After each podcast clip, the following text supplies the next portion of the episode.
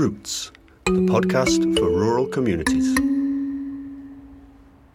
David Kamgoro is a dairy farmer who lives in Nakuru County in Kenya, where a team from the Independent Office of Evaluation of the International Fund for Agricultural Development visited the Smallholder Dairy Commercialization Program. Nakuru is one of the nine counties in Kenya targeted by the program, which provided support to over 1,000 groups of dairy farmers. David talked to Roots about how the program has changed his life.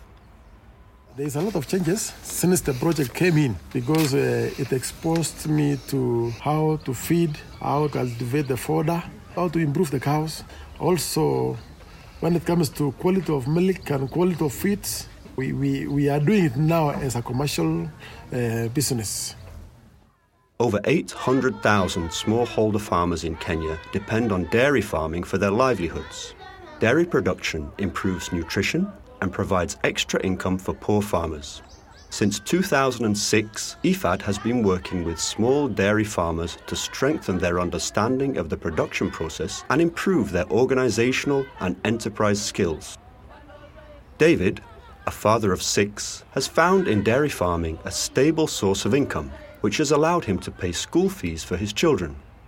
I saw my dad really interested in agriculture and he has, he has used agriculture to pay our school fees and support us in each and every item. I decided to take agriculture as it was my passion. We listened to David's 21 year old son, who was so inspired by his father's passion that he decided to follow his example and study agriculture. David and his son hope that other dairy farmers may benefit from the same help they received.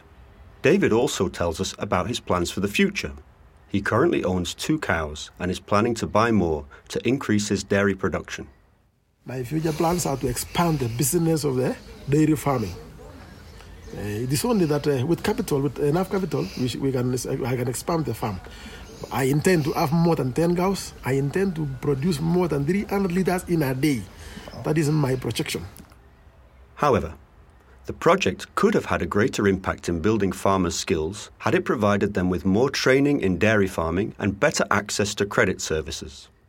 I think the project, uh, what they could have done, uh, to, is to empower the farmers.